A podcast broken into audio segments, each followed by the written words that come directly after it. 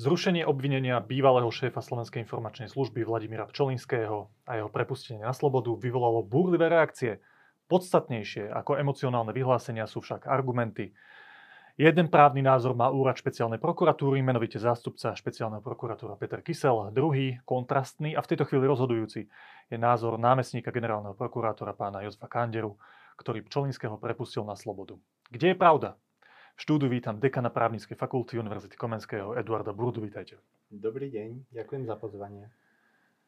Pán dekan, bývalý šéf SIS Pčolinský bol pol roka väzobne stíhaný. Niekoľkokrát bola posudzovaná jeho žiadosť o prepustenie z väzby, vždy neúspešne. Zrazu do veci vstúpila generálna prokuratúra a celé vyšetrovanie zrušila. Zo dňa na deň pán Pčolinský odišiel na slobodu a bol zbavený všetkých obvinení. Mohli by ste nám bež, ako bežným ľuďom vysvetliť, ako funguje ten mechanizmus, ten základný, že špeciálna prokuratúra dozoruje nejaký prípad, pol roka sa nič nedeje, sú tam sťažnosti, všetky sú zamietnuté, píše sa už žaloba, má sa povedať na súd a zrazu generálna prokuratúra celú vec zruší. Aký to má právny základ, ako to funguje? Prokuratúra e, funguje na vzťahoch nadriadenosti a podriadenosti a tá generálna prokuratúra tu vlastne nie je na ozdobu, ale je na to, aby naozaj dohliadala nad zákonnosťou na ktorejkoľvek inej ďalšej e, zložke prokuratúry. To znamená, že práve preto má oprávnenia, ako je napríklad aj to ustanovenie paragrafu 363 e, trestného poriadku, ktoré umožňuje v prípade, že zistí nezákonný postup alebo teda aj rozhodnutie v rámci iných zložiek, či už prokuratúry alebo, alebo policie, tak má právo zrušiť, teda generálny prokurátor má právo zrušiť e, tieto rozhodnutia. Bez takéhoto oprávnenia by sa vlastne generálna prokuratúra stala len nejaký možno metodický útvar, ktorý by nikto rešpektovať nemusel. Takže tie oprávnenia sú e, veľmi dôležité. Že je to ako tá posledná inštancia, alebo jedna z inštancií, ktorá to môže celé zastaviť, zrušiť, keď nájde nejakú nezákonnosť. Presne tak. Ono totiž to e, myslieť si, že prokurátor je na to, aby len ako pištolník pochytal nejakých ľudí a neho neho rozhoduje súd, to nie je v demokratických právnych štátoch bežné. V demokratických právnych štátoch na, v tej prvej fáze, v tom prípravnom konaní, ten prokurátor má vlastne dohliadať nad zákonnosťou a má zvažovať všetky dôkazy aj pre, aj, aj proti. A až v prípade, keď naozaj na základe svojej úvahy dospeje k záveru, že áno, toto je trestný čin a veľmi, veľmi pravdepodobne ho spáchali títo ľudia, tak vtedy má podať obžalobu. A pre prípad, že sa míli, tak to má posúdiť potom ešte niekto ďalší a to je súd. Ale toto sú veci, ktoré má ten prokurátor eh, robiť. A samozrejme, sme ľudia, sme omylní, môžu byť rôzne dôvody. Vždy v demokratických právnych štátoch musia byť eh, právne inštitúty, ktoré umožnia takýto eh, nejakým spôsobom revokovať ten postup. Takže len veľmi stručne, keď počujeme dnes niektorých politikov, ktorí sa vyjadrujú k tomu, že ten paragraf 363, ak sa nemýlim, treba buď veľmi zmeniť alebo úplne zrušiť, tak to je podľa toho, čo ste doteraz povedali, úplne cestné. To je úplne cestné. Je to jedna z dvoch vecí, ktorá ma na tejto kauze vyrušuje natoľko, že prvýkrát možno po dlhom období začína mať naozaj obavy o charakter demokratického právneho štátu. Lebo keď si to tak zoberiete, tak politici momentálne dávajú, mnohí politici momentálne dávajú odkaz. Pokiaľ nebudú rozhodnutia v trestných veciach také, ako si my želáme, tak e, to robíte zle a my vám to všetko zrušíme. To je zásah do trestného konania a toto je naozaj v demokratickom štáte nepriateľné. Sú rôzne také aj nápady, že teda poďme to prokurátorovi, generálnemu prokurátorovi obmedziť. Že, môže, že by mohol rozhodovať v neprospech obvineného, ale nie v prospech. No toto je už úplne cestné. Dlhé stáročia v boji za demokraciu ľudia práve bojovali o to, aby štát nemohol bezbreho zasahovať do ich práv a aby to malo nejaké pravidlá. A v tomto prípade by vlastne nastal nastal opak, kedy by generálny prokurátor mohol zrušiť a prikázať na ďalšie nejaké konanie, ale nemohol by to zrušiť a povedať, že aha, toto je úplne cestné, toto je úplne mimo a porušujú sa to práva ľudí. Ako keby sme nechránili týmto ľudí ale chránili by sme trestné konanie pred právom na obhajobu proti nezákonnému postupu. To treba povedať. Na použitie toho paragrafu 363 sa totiž to musí ukázať nezákonný postup, nezákonné rozhodnutie. No, to je veľmi dôležité, čo teraz odznelo, ale to je taký základný právny rámec, ktorý treba dodržiavať a potom tu je, sú konkrétne prípady. A tento konkrétny prípad je špecifický v tom, že celé posudzovanie toho, že či ten proces prebieha zákonným spôsobom, aké sú tam dôkazy, prešlo niekoľko inštitúcií, lebo však samozrejme obhajoba využila všetky svoje práva, ktoré mohla, dal podanie na ústavný súd, ten niečo konštatoval, ale nezrušil to celé. Prešlo to posudzovaním, tuším, že dvoch senátov Najvyššieho súdu, špecializovaného trestného súdu a samozrejme máme tam dozorový prokurátora zo špeciálnej prokuratúry. No a potom, keď sa vyšetrovanie ukončilo a už sa písala obžaloba na súd, vstúpil do toho generálna prokuratúra a celé to stopla. Keď sa pozriete na všetky tie okolnosti tohto špecifického prípadu, aj takto stále sedí s tou podľa vás tým, čo sme hovorili predtým? Že je to spravené podľa pravidel?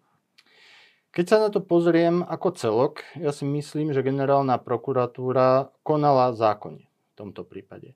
Naozaj, že zákonnosť tie... celého toho nie je spochybniteľná podľa vás v tomto konkrétnom prípade? Podľa mňa je tam jeden e, aspekt, ku ktorému sa môžeme dostať e, potom bližšie, ale myslím si, že naozaj generálna prokuratúra postupovala zákonne. To, že v konaní o väzbe sudcovia nejakým spôsobom rozhodli. Naozaj e, treba povedať, že rozhodovanie o väzbe je iný, e, ma, sleduje iný účel, než rozhodovanie o vine a treste. To je jeden aspekt.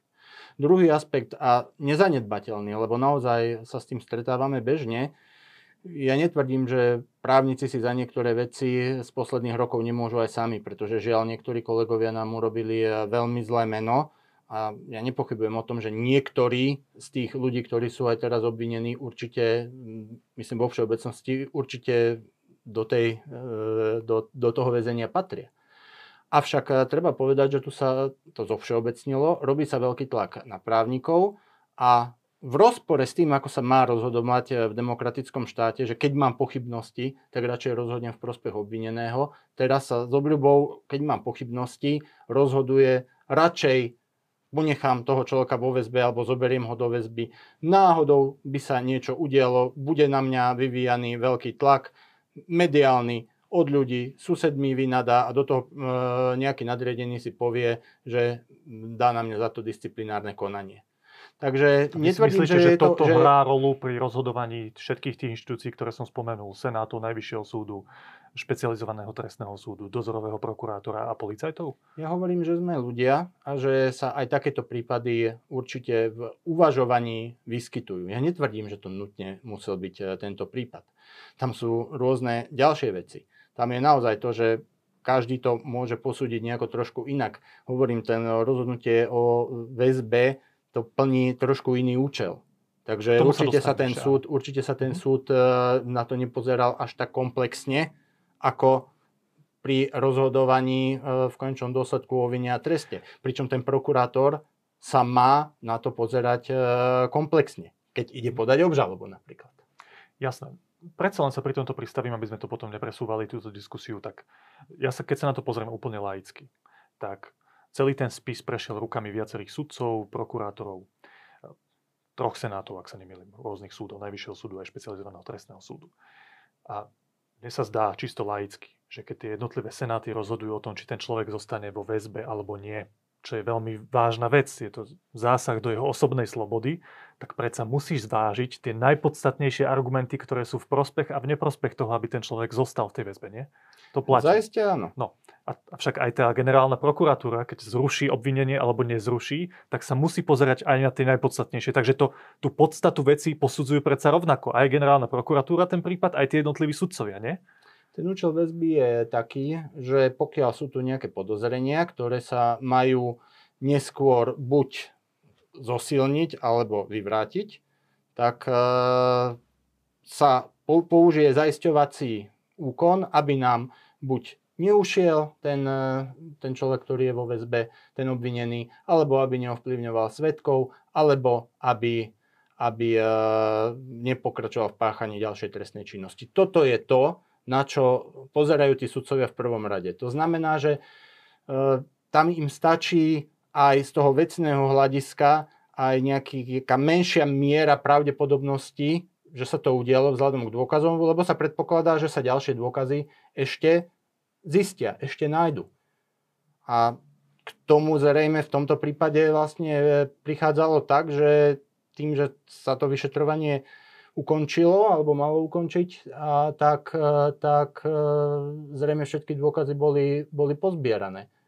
A tým pádom, keď by sa na to pozrel aj ktokoľvek ďalší, už sa na to mohol pozrieť úplne v inom kontexte, ako na niečo, kde vyšetrovanie je prakticky ukončené, ako keď ešte nie je. Že vy tvrdíte, že sa tí sudcovia jednotlivých senátov na to pozreli v inom kontexte, ako teraz pán Kandera, ktorý to No oni sa musia na to pozrieť v inom kontexte, pretože oni, uh, oni nerozhodovali o vine a treste.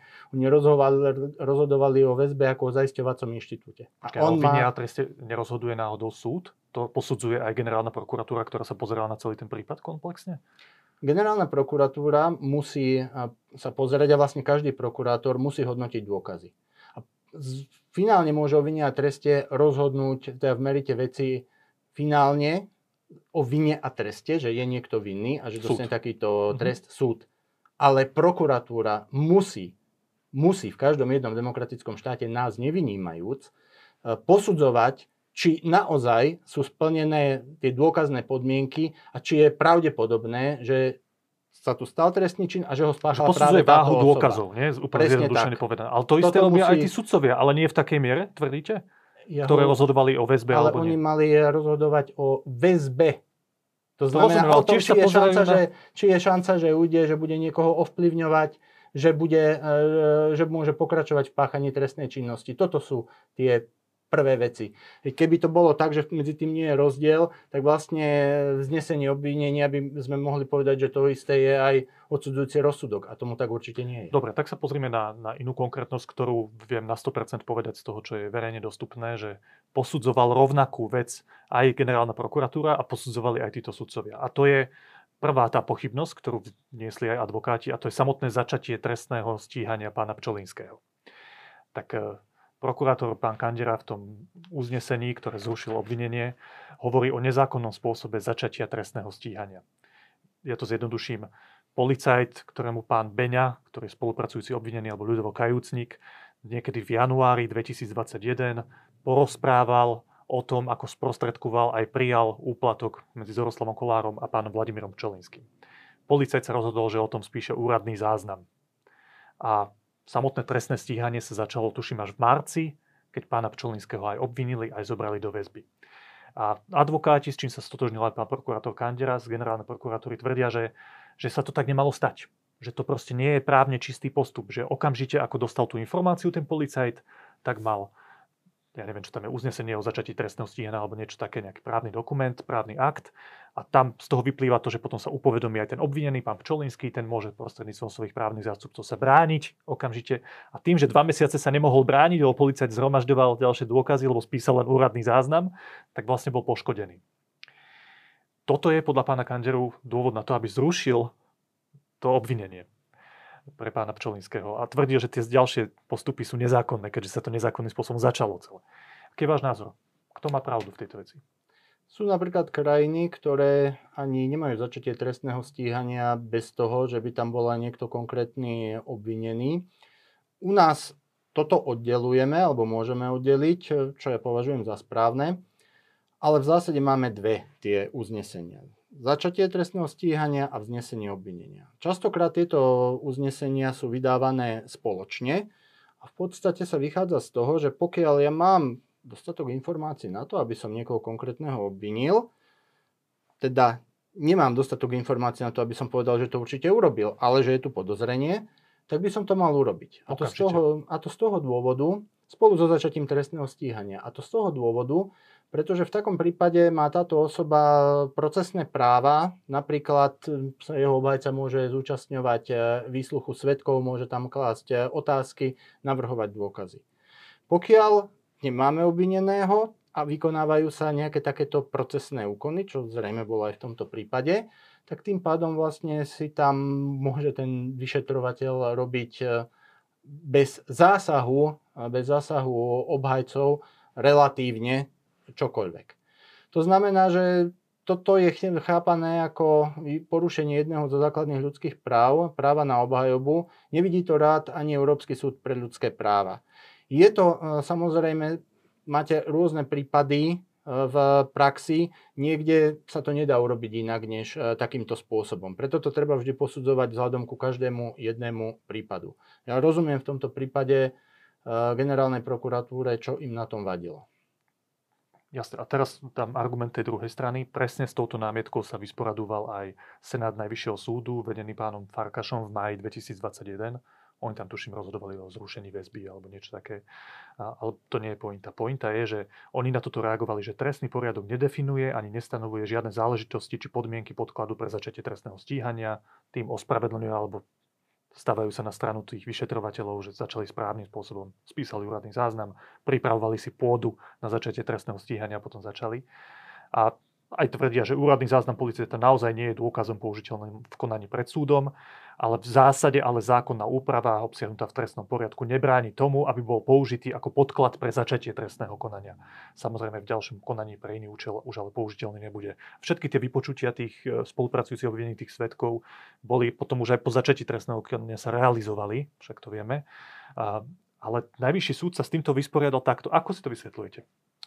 Že podľa nich to bolo v poriadku. Jednoducho si to vysvetľujem. Hovorím, toto sú určité postupy, ktoré majú mať, majú nejakým spôsobom garantovať aj tie práva obvinených. Je tam určitá interpretačná vôľa kvôli tomu, že sú naozaj rôzne prípady.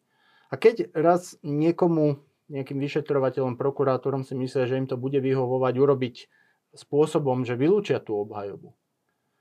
Ja to nepovažujem za správne, pretože to potom naozaj nie je, nie je férové, nie je tam tá rovnosť zbraní, ktorá by v trestnom konaní mala byť. A iná zložka to považuje tiež za problém, pretože v danom konaní sa malo postupovať inak, tak jednoducho sa môžeme dostať k tomu, že naozaj sa povie, áno, v tomto konkrétnom prípade to, to nemalo byť takýmto spôsobom riešené. Malo to byť e, riešené v súlade s, so štandardmi, ktoré dáva Európsky súd e, pre ľudské práva. A všetky tie výnimky, ktoré Európsky súd pre ľudské práva dáva práve e, z tých dôvodov osobitosti prípadov, tak jednoducho na toto by sa vzťahovať nemali. A tam mohlo prísť k tomu, že to niekto posúdi tak a iný zasa inak. Vy vlastne hovoríte, že z čisto formálneho hľadiska je v poriadku, keď policajt postupuje takýmto spôsobom, keď to vezme iba, že policajt spravil toto, spravil toto a spravil toto, tak môže to byť v súlade s zákonom, ale keď sa pozrieme na konkrétnosti toho daného prípadu, čo presne vypovedal ten spolupracujúci obvinený a tak ďalej, tak v tomto konkrétnom prípade mal postupovať tak, ako tvrdí generálna prokuratúra. Nechcem povedať, že či formálne alebo materiálne, chcem povedať eh, toľko, že sa treba pozrieť vždy na celý kontext toho prípadu. A tak, ako sa mne javí ten kontext, samozrejme ja som nejakým spôsobom nekonal v tomto prípade nemám na to kompetenciu a poznám len to, čo pozná aj verejnosť, ale keď to posúdim z hľadiska tej mojej odbornosti, aby som povedal, a môj názor je, že e, generálna prokuratúra mala pravdu. Poviem ešte takú jednu všeobecnú vec. Podľa mojich informácií sa takýmto spôsobom postupuje vo viacerých prípadoch, že to je bežná prax. Že policajt dostane nejaké informácie, aj typu, ako dal pán Beňa tomu policajtovi, spíše úradný záznam, zhromažďuje ďalšie materiály, až v nejakom momente začne trestné stíhanie. Viete o tom? Nebudem, nebudem vám protirečiť. Ja samozrejme, že vieme o tom a dlhodobo sa takýto postup kritizuje. Samozrejme nie len advokáti, akademici to častokrát tiež kritizujú a stretol som sa s tým už aj v minulosti, že aj prokurátori, aj sudcovia toto pripúšťali, že je to problém a že sa s tým treba nejakým eh, spôsobom vysporiadať.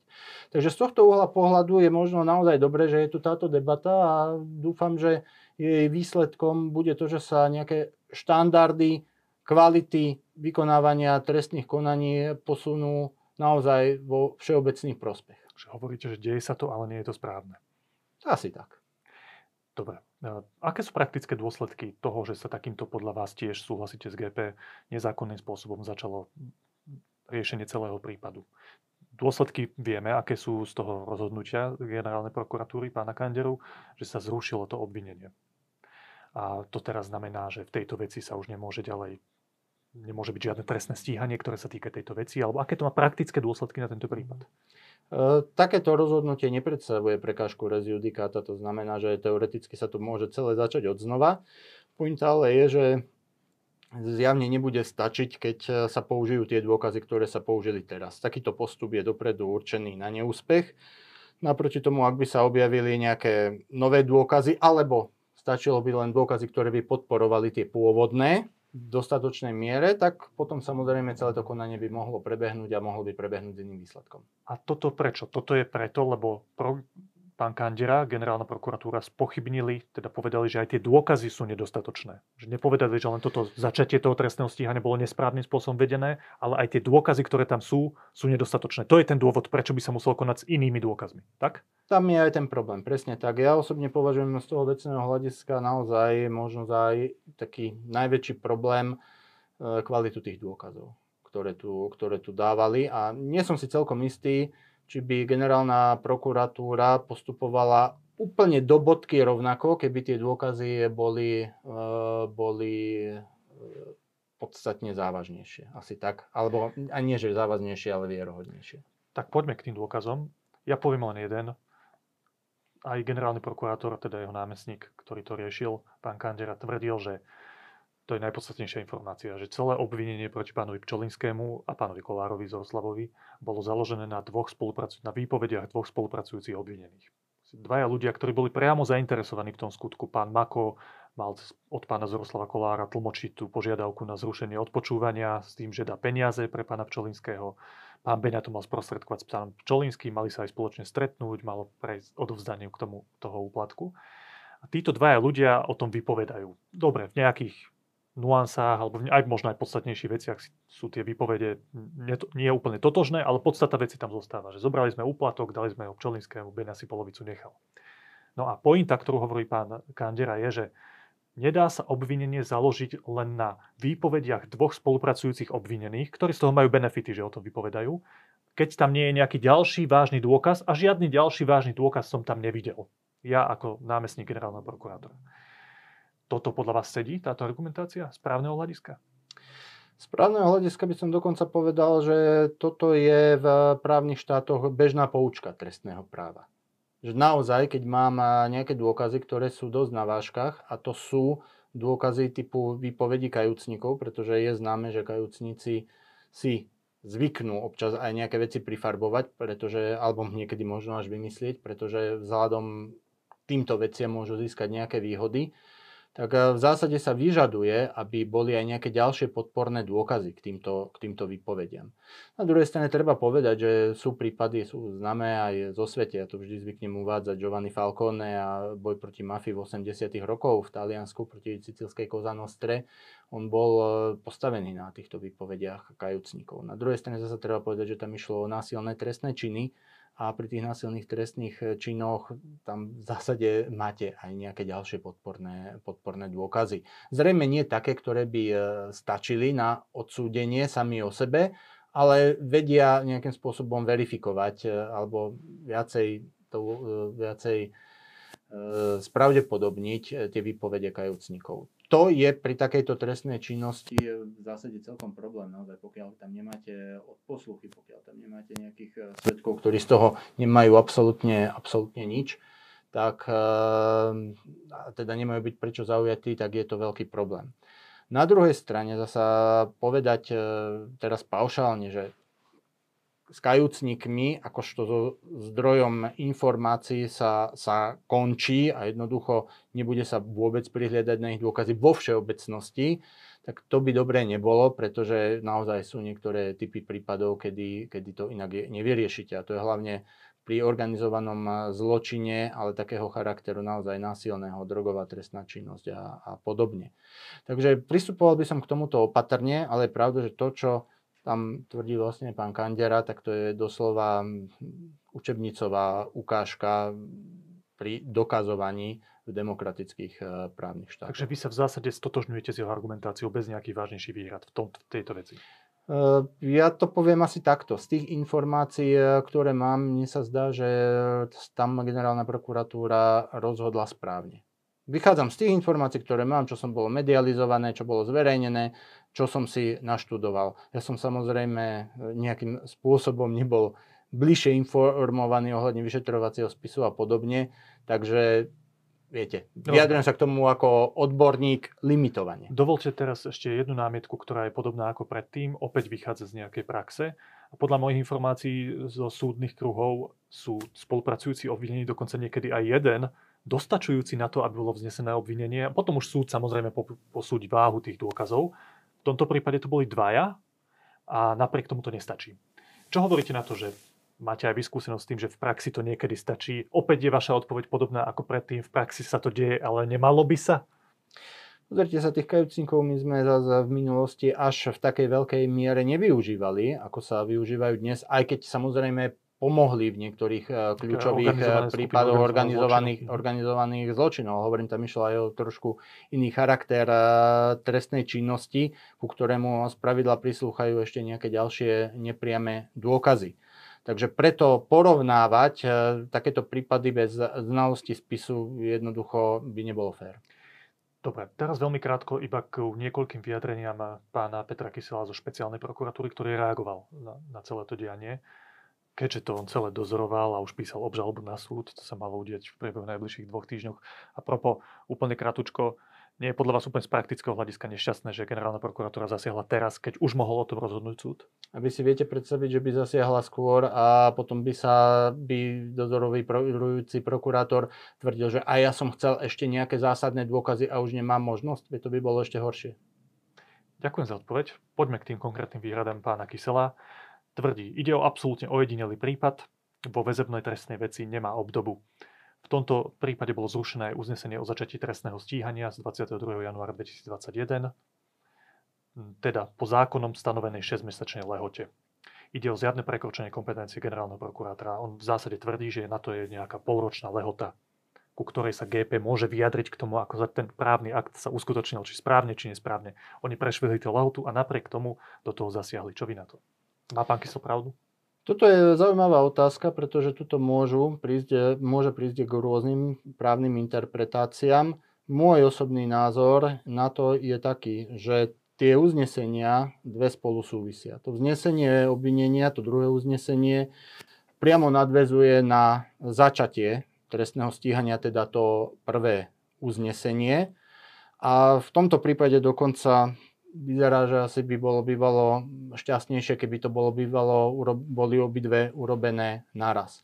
A tá zákonná dikcia hovorí niečo e, v tom zmysle, že, e, že je potrebné, že, že je tam tá polročná lehota, teda lehota 6 mesiacov pre generálneho prokurátora od e, právoplatnosti napadnutého uznesenia v tomto prípade to napadnuté uznesenie bolo, bolo až to druhé uznesenie a e, zákon tam tiež hovorí v tom paragrafe 363, že teda môže byť e, porušené, to, alebo tie práva môžu byť, e, tá zákonnosť môže byť porušená nielen samotným samotným rozhodnutím, ale aj predchádzajúcim postupom. Určite to prvé uznesenie bolo, bol predchádzajúci postup k tomu druhému uzneseniu. Toto je na celej tej veci, by som povedal, taká ako právna otázka, o ktorej sa dá najviac prieť. Ja súhlasím s týmto druhým výkladom. Tak, alebo teda s týmto druhým výkladom, ktorý vychádza zo systematického výkladu jednotlivých ustanovení. Takže podľa vás je to v poriadku. Takže je to v poriadku. Ďalšie tvrdenie pána Kysela. Prípravné konanie, teda štádium trestného stíhania do podania obžaloby, sa vedie na základe dôvodného podozrenia, nie na základe istoty viny a konečné hodnotenie dôkazov prislúcha iba súdu, povedal Kysel. Tým chcel povedať, že pán Kandera, keď hodnotil tie dôkazy svedčiace pre aj proti Pčolinskému, tak suploval súdy. Že to do takej hĺbky, ako to on hodnotil tie dôkazy, že to mal robiť súd. Už po podaní obžaloby. Súhlasíte? Viete čo, toto je presne tá vec, eh, ktorá mi na celom tomto prípade e, vadí veľmi veľa. Jednoducho mi vadí, pretože vadí mi v tom zmysle, pretože naozaj, e, čo sa týka prokuratúry, on má v prípravnom konaní, to nie je pištolník ten prokurátor. To je človek, ktorý má dohliadať nad zákonnosťou. A on má, on musí pred podaním obžaloby e, hodnotiť dôkazy a sám ich zvažovať. A v prípade, že zistí, že pravdepodobne tento postup eh, jednoducho nedokáže to dokázať pred súdom, že tie dôkazy sú slabé, tak on je povinný tú obžalobu nepodať a jednoducho to, to trestné mm, stíhanie, trestné konanie zastaviť alebo teda rozhodnúť iným relevantným spôsobom. A toto je naozaj, by som povedal, fundamentálna vec trestného konania v demokratických Čiže štátoch. pána, pána Kysela to je nesprávne vnímanie a, práce prokuratúry. Presne tak. A viete, toto sú presne také, také veci, ktoré keď e, sa aj, aj e, advokáti na to zvyknú stiažovať, tak e, sme to tak zvykli povedať, že no hádam to nebude až také hrozné, hádam predsa len, veď to hodnotia, nemôžu to tí prokuratúry takto robiť. A zrazu prokurátor špeciálnej prokuratúry vám v priamom prenose povie niečo takéhoto, tak ako poviem úprimne, že pre mňa toto bola, bola brutálna rana. Viete, od tých politikov sa to dá čakať, ale toto som naozaj nečakal a zvlášť preto, že ja som nemal predtým s nejakou, nejakou ako s prácou pána Kysela to, čo som vnímal, nejakým spôsobom problém. Samozrejme, boli tu niektoré tie veci, ktoré boli v minulom pol roku už asi trošku problémové a čo boli medializované, ale, ale ako ja som vždy vnímal pána Kysela pozitívne, takže toto ma šokovalo verím, že, že v tejto súvislosti to možno, že aj myslel trošku inak, než to napokon vyznelo. Takže určite by som nechcel teraz povedať, že teda pán Kysel je ten, ktorý, ktorý e, tu láme zákon. To si naozaj nedovolím, nie som na to, na to kompetentný a verím, že tomu tak ani nie je. Ukončíme ten rozhovor, pán dekan, takou otázkou. Keď sa pozriete teda tak zhora trošku na celé to dianie okolo prípadu Pčolinsky, ja som ho vyťahol preto, lebo je to bývalý šéf Sisky a je to aj politický nominant spojený s politickou stranou vo vládnej koalícii, preto je okolo toho aj tak verejnosť sa o to tak zaujíma. Je tam viacero ďalších vecí, pán Haščák, pán Kolár a tak ďalej, Zoroslav Kolár. Ale keď sa na to pozriete, na ten prípad celý, vy ste tu v zásade povedali, že súhlasíte v podstate s tým, čo povedala generálna prokuratúra a napriek všetkým tým mediálnym, emocionálnym vyjadreniam v zásade podľa vás postupovali zákonne. Tak? Máte nejakú zásadnú výhradu k tomu, čo spravil prokurátor? Alebo som to pochopil správne, že vy ste úplne OK s tým, čo Z tých informácií, ktoré mám, ja zásadnú výhradu nemám k postupu generálnej prokuratúry. Dokonca si myslím, že keby k tomu neprišlo, tak eh, v podstate sme tu rezignovali na spravodlivosť. Ešte raz opakujem, ja si nemyslím, že eh, všetky tie um, problémy, kedy sú trestné konania proti rôznym vysoko postaveným bývalým funkcionárom, že by boli vymyslené alebo že by všetky boli mm, nejako e, nedostatočne dôkazne podchytené. Ja si myslím, že sa nám tu naozaj miešajú prípady, tri typy prípadov. Jeden typ je ten, kde jednoznačne išlo takýto, o nejaký trestný čin a kde aj tie dôkazy si sú postačujúce. Potom sú tu také prípady, kde je možné, že ten trestný čin spáchaný bol, ale nejakým spôsobom, nejakým spôsobom dôkazy nepostačujú. No ale vzhľadom na niektoré veci, na niektoré ďalšie vyšetrovania, o ktorých e, sa teraz hovorí práve aj v prostredí prokuratúry, to vyzerá tak, že je celkom šanca, že tu je aj pár prípadov, ktoré sú vyslovene vymyslené, čo aj len tými kajúcnikmi. Ale či to tak naozaj je, ja samozrejme neviem, toto musí, uh, musia kompetentné orgány vyšetriť. V každom prípade veľmi pekne ďakujem, že ste si našli čas, prišli sem a vysvetlili nám, povedali vám váš pohľad na, na túto vec. Ďakujem pekne Eduardovi Burdovi, dekanovi právnickej fakulty Univerzity Komenského. Všetko dobré. Ďakujem pekne, všetko dobré, dovidenia.